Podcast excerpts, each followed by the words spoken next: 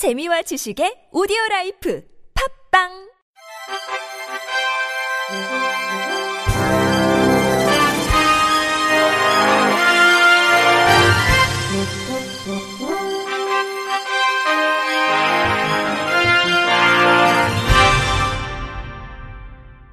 청취자 여러분 안녕하십니까? 1월 16일 월요일 KBIC 뉴스입니다.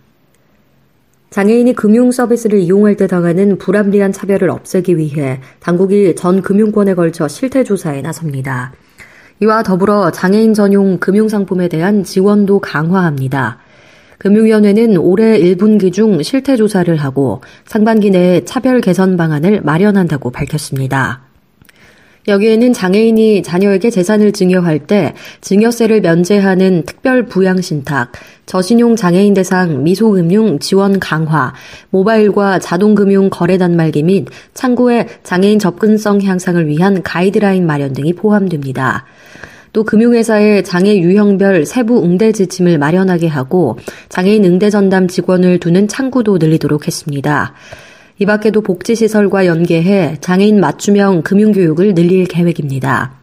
최준우 금융위 중소서민금융정책관은 장애인의 불합리한 요소를 해소하기 위한 노력을 강화하고 있지만 수요자 체감도가 낮다며 종합적인 개선 방안을 통해 장애인의 편의성을 높이겠다고 밝혔습니다. 국립중앙도서관이 국내 거주 시각장애인 100명에게 북쉐어 온라인 도서관 36만 6,800여 종의 영어권 자료를 무료로 이용할 수 있도록 지원합니다. 북쉐어 온라인 도서관은 일반적인 인쇄물을 읽을 수 없는 시각장애인들을 위해 미국 베네테크사가 운영하는 온라인 형태의 도서관입니다. 북쉐어는 현재 우리나라를 비롯해 노르웨이, 덴마크, 호주 등 약 70개 이상의 나라와 협약을 맺고 36만 6,800여 종 이상의 콘텐츠를 국외 거주 시각장애인에게 서비스하고 있습니다. 정보 접근권 향상을 위한 이번 사업은 오늘부터 다음 달 20일까지 국내 거주 시각장애인을 대상으로 선착순 100명을 모집해 연간 이용료 및 사이트 이용법 교육 등을 지원할 계획입니다. 신청을 원하는 시각장애인은 국립장애인도서관 홈페이지에서 신청서를 내려받아 작성해 우편 또는 팩스, 이메일로 제출하면 됩니다. 시각장애, 암장애 등 일부 장애에 대해 국민연금 지급이 지금보다 빨라집니다. 지난 13일 보건복지부는 이 같은 내용의 국민연금 장애심사 규정을 개정해 행정 예고하고 2월 2일까지 의견 수렴 뒤 고시 후 시행할 계획이라고 밝혔습니다. 우선 복지부는 시각장애, 사지마비, 혈액 조혈기 질환, 악성신생물 등 4개 장애에 대한 국민연금 장애심사 판단 기준을 개선했습니다. 또 이 4개 장애 유형에 대해서는 앞서 장애 등급 심사에서 초진일과 완치일의 기준을 개선해야 한다는 지적을 받아들여 완치일을 초진일로부터 6개월에서 1년으로 앞당기기로 했습니다. 개정 전에는 초진일로부터 1년 6개월이 지난 시점을 완치일로 판단해 장애 정도를 심사했습니다. 특히 시각장애의 경우 국민연금에 가입하기 이전에 망막색소 변성증 진단을 받았더라도 국민연금 가입 중에 눈의 이상 증상이 나타날 경우 장애연금을 받을 수 있게 됐습니다. 복지부 관계자는 그간 현장에서 말하던 문제점을 해결하기 위해 해당 분야 전문가가 참여한 연구 용역 작업과 관련 의학회 의견을 바탕으로 개선안을 마련했다고 전했습니다. 일본에서 60대 시각장애인이 안내견과 함께 걷다 기차에 치여 사망하는 일이 벌어졌습니다. 일본 마이니치 신문에 따르면 지난 14일 오전 중부 사이타마현 남동부 와라바시의 한 역사에서 안내견과 기찻길 옆 인도를 걸어가던 시각장애인이 열차에 치이는 사고를 당해 이날 오후 병원에서 사망했습니다. 사고 지역에는 시각장애인을 위한 점자 보도 블록이 있었지만 인도 구간이 좁아 사고가 벌어진 것으로 알려졌습니다.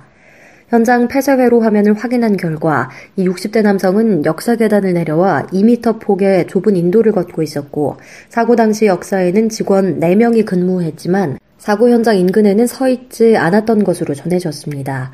한편 일본 국토교통성에 따르면 2010년부터 2015년까지 시각장애인이 열차에 부딪히는 사건은 481건에 달하는 것으로 집계됐습니다. 구리시는 지난 12일 구리시 시각장애인 연합회와 함께 구리시 근로복지센터 앞 주차장에서 장애인 생활이동지원센터 차량 인도식을 개최했습니다. 이번 차량 교체는 지난해 10월 구리시가 이동에 어려움이 있는 장애인들의 활동에 도움을 주고자 경기도 장애인 복지시설 기능 보강 추가 사업에 구리시 시각장애인협회 생활이동지원센터에 노후된 차량의 교체를 요청하면서 이뤄지게 됐습니다. 교체 차량은 휠체어를 탑재할 수 있는 리프트 시설이 설치돼 있어 대중교통 이용에 어려움이 많은 장애인들에게 큰 도움이 될 전망입니다. 백경현 구리시장은 차량 인도식에서 앞으로도 구리시는 장애인분들이 생활하는데 불편함이 없는 도시가 되도록 지역사회 전반에 걸친 장애인 복지시설을 확충해 나갈 것이라고 말했습니다. 팔이 없는 아이들에게 성능 좋고 저렴한 로봇팔을 만들어주는 대학생들이 있습니다. 로스앤젤레스에서 MBC 이주훈 특파원이 보도합니다. 공상과학 영화의 소품 같은 형형색색의 로봇팔. 한 대학의 공학도와 의대생들이 몸이 불편한 어린이들을 위해 만들어준 의료 보장구입니다. 스테파니 발드라마 센트럴 플로리다 대학. 손가락을 연결하고 난 뒤에 아이들이 원하는 모양으로 색칠을 해줍니다. 일반 의료용 로봇팔은 4만 달러, 우리 돈 5천만 원에 육박합니다. 학생들은 연구실의 재료와 3D 프린터를 이용해 100분의 1 수준인 50만 원 정도에 제작하고 있습니다. 2년 반 전 한 장애 소년의 엄마가 경제적 어려움을 호소하며 도움을 요청한 글을 보게 된 것이 로봇팔 제작의 계기가 됐습니다. 학생들은 비영리 회사까지 설립해 20명의 아이들에게 팔을 만들어 줬습니다. 엘버트 마네로 센트럴 플로리다 대학 어려운 가정의 아이들에게 로봇팔을 마련해 주자는 게 우리의 분명한 목표입니다. 장애 어린이 엄마, 학생들의 도움으로 침울했던 어린 아들이 자신감을 찬 소년으로 성장했습니다. 선행이 알려지면서 영화 아이언맨의 주인공인 로버트 다우니 주니어가 로봇팔을 전달하는 깜짝 이벤트를 마련하기도 했습니다.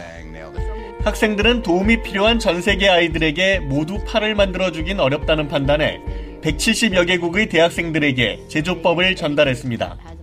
대학 측도 학생들의 회사를 학교의 정식 부속기관으로 승격시키고 예산과 연구 인력을 지원하겠다고 밝혔습니다.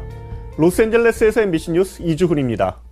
끝으로 날씨입니다. 내일은 전국이 대체로 맑은 가운데 낮과 밤의 일교차가 크겠습니다.